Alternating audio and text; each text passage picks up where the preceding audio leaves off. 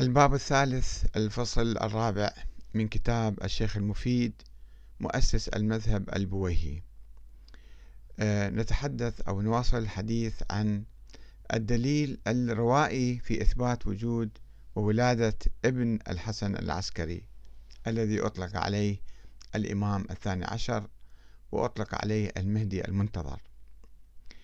حاول الشيخ المفيد تدعيم فرضية وجود الإمام الثاني عشر السرية الباطنية بمجموعة من الأحاديث العامة والخاصة التي تتحدث عموما يعني عن المهدي والقائم والغيبة والغائب والثاني عشر والمهدي الثاني عشر ومحمد بن حسن العسكري بالخصوص وضرورة وجود الحجة وما إلى ذلك.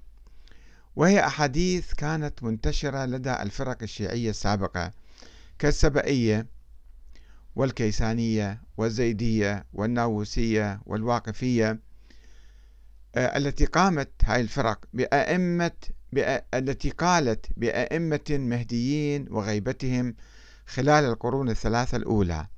فاستعار منها تلك الأحاديث وركبها على الإمام الثاني عشر الغائب ابن الحسن العسكري. كما فعل الكليني في الكافي والنعماني في الغيبة والصدوق في إكمال الدين في محاولة من أجل تدعيم نظرية المهدي الغائب. وقال المفيد ثم قد جاءت روايات في النص على ابن الحسن من طرق ينقطع بها الأعذار. وسوف نستعرض تلك الروايات وثم نرى هل تشكل طريقا ينقطع به الأعذار في إثبات وجود ولد للإمام الحسن العسكري أم أنها روايات عامة قد تثبت فكرة ما ولكنها عاجزة عن إثبات ولادة إنسان في الخارج. واحد الروايات الواردة حول المهدي والقائم بصورة عامة.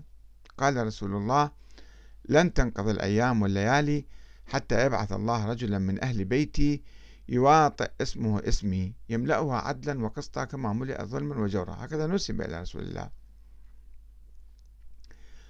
وقال ولو لو لم يبقى من الدنيا إلا يوم واحد لطول الله ذلك اليوم حتى يبعث الله فيه رجلا من ولدي يواطئ اسمه اسمي يملأها عدلا وقسطا كما ملئت ظلما وجورا.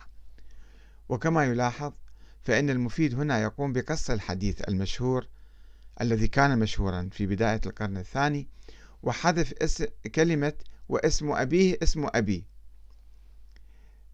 لكي يطبق الحديث على الولد المفترض الذي يمكن وضع أي اسم عليه أن يقال محمد ابن كذا. كما فعل فريق من الشيعة الذين قالوا إن اسمه علي وذلك في غياب أي دليل على وجوده فضلا عن اسمه وسواء صح الحديث أو لم يصح. نسميه محمد هذا. فإنه حديث عام لا ينطبق بالضرورة على ولد العسكري حتى لو كان موجودا فعلا ما ينطبق عليه. وورد في كتاب منسوب إلى المفيد هو كتاب الاختصاص. عن الأصبغ بن نباتة قال أتيت أمير المؤمنين فوجدته متفكرا ينكت في الأرض. فقلت يا أمير المؤمنين ما لي أراك متفكرا تنكت في الأرض؟ أرغبة منك فيها؟ قال لا والله ما رغبت فيها ولا في الدنيا يوما قط لكني فكرت في مولود يكون من ظهر الحادي عشر من ولدي. هو المهدي الذي يملأها عدلا وقسطا كما ملئت ظلما وجورا. يكون له حيرة وغيبة يظل فيها أقوام ويهتدي فيها آخرون. وقد حاول المفيد أن يعطي هذا الخبر قسطا من الاعتبار. فرواه مسندا دون تحقيق طبعا إلى الأصبغ بن نباتة وهو من الغلاة الذين كذبوا وكذب عليهم وكذب عليهم. وكما يلاحظ فإن علامات الوضع بادية على هذا الحديث إذ ينطوي على دعوى علم الإمام علي بالغيب وعلم ما سوف يحدث بعد قرنين من وفاته. ويوجد فيه خطأ واضح وهو الحادي عشر من ولدي بدل العاشر لأنه ما حسب نفسه الإمام في هذا الحديث. ويتحدث عما وقع للشيعة أو يقع للشيعة بعد وفاة العسكري من حيرة وغيبة يظل فيها أقوام ويهتدي فيها آخرون. كل ذلك يدل على اختلاق هذا الحديث في تلك الفترة. اثنين الروايات الواردة حول الغيبة والغائب. قال المفيد كان الخبر بغيبته ثابتا قبل وجوده وبدولته مستفيضا قبل غيبته وهو صاحب السيف من أئمة الهدى والقائم بالحق المنتظر لدولة الإيمان. وله قبل قيامه غيبتان إحداهما أطول من الأخرى كما جاءت بذلك الأخبار. فأما القصرى فمنذ وقت مولده إلى انقطاع السفارة بينه وبين شيعته وعدم السفراء بالوفاة. وأما الطولة فهي بعد الأولى وفي آخرها يقوم بالسيف ممتدة لا يعلم مدى نهايتها. ويضيف ويضيف الشيخ المفيد الدليل على ذلك نقل الشيعة الإمامية نقلا متواترا. دائما نستخدم هذا التواتر في غير محله. يقول نقلا متواترا والأخبار بغيبته كذلك عن أمير المؤمنين أن الثاني عشر من الأئمة يغيب. وأن الغيبة قد وقعت على ما أخبروا به. وقد وجدنا الشيعة الإمامية قد طبقت الأرض شرقا وغربا مختلفي الآراء والهمم متباعدي الديار لا يتعارفون وكلهم متدينون بتحريم الكذب وقول الزور وعالمون بقبحه. ومثل هؤلاء يستحيل عليهم الاجتماع على الكذب في هذه الأخبار. إذ لو جاز عليهم ذلك واحتمل فيهم لجاز على سائر الأمم والفرق حتى لا يصح خبر في الدنيا وذلك إبطال للشرائع كلها وهو أمر واضح الفساد والبطلان. ولا أريد أن أتهم المفيد بالكذب الصريح إلا أن قوله هذا يتضمن تدليسا فاحشا وسذاجة مفتعلة وادعاء فارغا فهو يتحدث عن صفات رجل لم تثبت ولادته بعد. واحتار الشيعة في أمره وبحثوا وحققوا وفتشوا ولم يجدوا له أثرا وتفرقوا أربع عشرة فرقة ما عدا مجموعة أدعت علمها بولادته سرا ومنعت الناس من السؤال عنه ثم ادعت ادعت النيابة الخاصة عنه ثم ألفت ما تشاء من الأحاديث حوله وقد استوردت بعض الأخبار التي كانت الفرقة الواقفية قد ألفتها حول مهدوية وغيبة الإمام موسى الكاظم واعتبرت أن سجنه غيبة صغرى وهروبه من السجن غيبة كبرى. ثم جاء المفيد بعد مئة عام من الغيبة ليعتبر بكل جرأة تلك الأحاديث متواترة ويطبقها على رجل موهوم ويتشبث ببعض الأخبار الكاذبة عن أمير المؤمنين ليكرس أسطورة الإمام الغائب.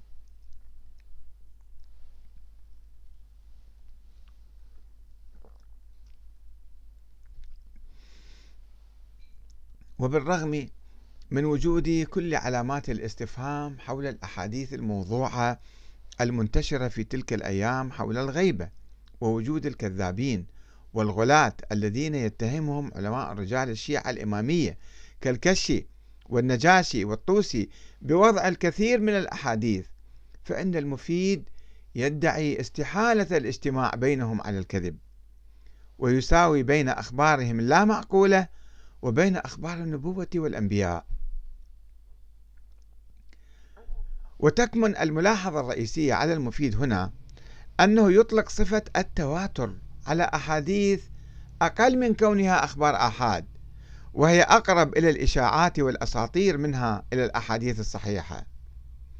ورغم ادعائه بوجود تواتر على أحاديث الغيبة يعود فيطرح هذا السؤال لعل جماعة تواطأت في الأصل على وضع تلك الأخبار ثم نقلتها الشيعة وتعلقت بها وهي غير عالمة بالأصل كيف حصل؟